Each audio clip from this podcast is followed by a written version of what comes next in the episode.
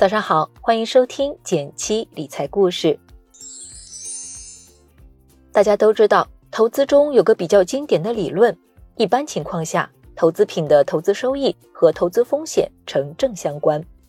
比如高风险高收益型的股票，赚钱的时候嗖嗖嗖的，跟坐了火箭似的；但是跌的时候哗啦一下，一点儿也不含糊。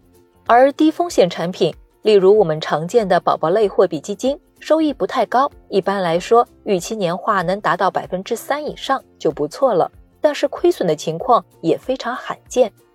那么你可能会问，有没有低风险还能赚到高收益的方法呢？其实还是有的，比如打新债、打新股，但是往往需要一定的手气，也算有个运气门槛。今天想重点介绍一个所有人都能参与、低风险、年化收益百分之八左右、薅羊毛的短期机会。券商新手理财券，我在文字区放了它的图，大家可以去看一下。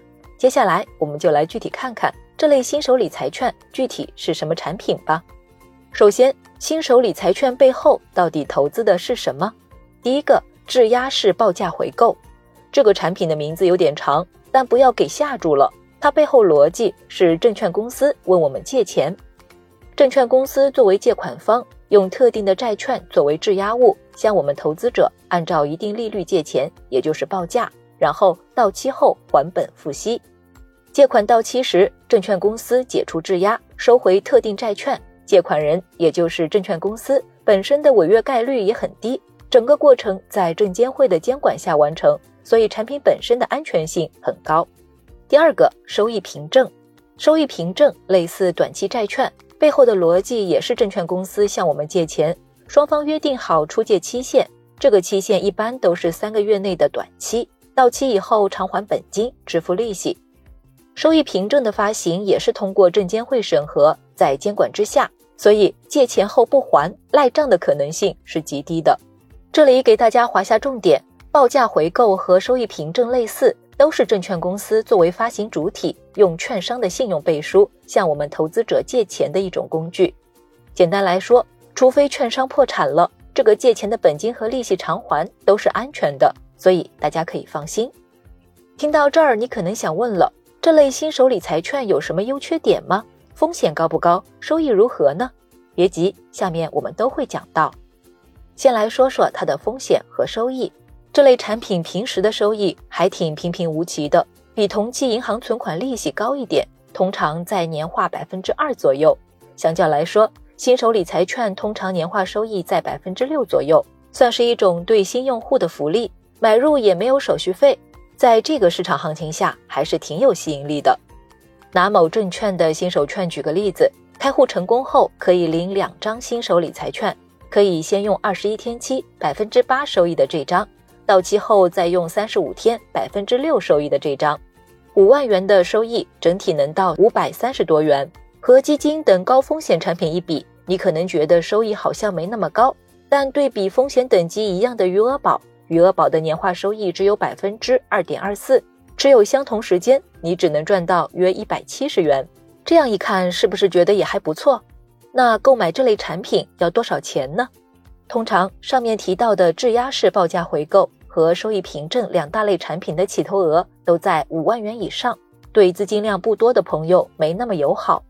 而新手理财券起投常常一千元就能买，算是变相降低投资门槛，适合绝大多数人投资了。券商的成立门槛很高，需要经国务院证券监督管理机构审查批准，运营期间还要接受证监会的监督。证监会也按照券商的风控能力，给券商划分了一定的等级，从 A 到 E。如果一家券商是 AA 级，那么发生风险事件的可能性和破产的概率都非常小。这里我建议大家选择排名靠前一些的券商，这类券商在安全性方面有更大优势。截止二零二零年八月，共十五家券商进入 AA 级，九家券商持续两年进入 AA 级。具体名单大家可以看一下文字区。最后，我们再来说一下新手理财券的缺点。新手理财券虽好，但一般产品期限短，计算利息期在二十天至三十五天左右，更适合新手开户时来配置短期、对流动性要求较高的资金。短期来说，拿来薅个羊毛还是挺香的。长期来说，等新手券到期，还是需要再配置其他不限制投资期限的产品。好了，关于券商新手理财券就介绍完了。大家有其他疑问，可以在评论区给我留言哦，我看到都会解答的。今天讲的内容比较多，听不太懂的朋友可以去音频下方的文字区看下文字稿哦。最后还是要提醒大家一句：用来投资的钱要符合资产配置的逻辑，千万别把鸡蛋往一个篮子里放，不要看着股票、基金收益高，一股脑把手上的钱都投进来。稳健类的和低风险类的产品也要安排配置起来哦。如果觉得今天的内容对你有启发，欢迎点击订阅。新粉丝朋友记得回复“电台”领取专属福利。小白学理财就听减七理财故事，每周一到周五早六点，我们不见不散。拜拜。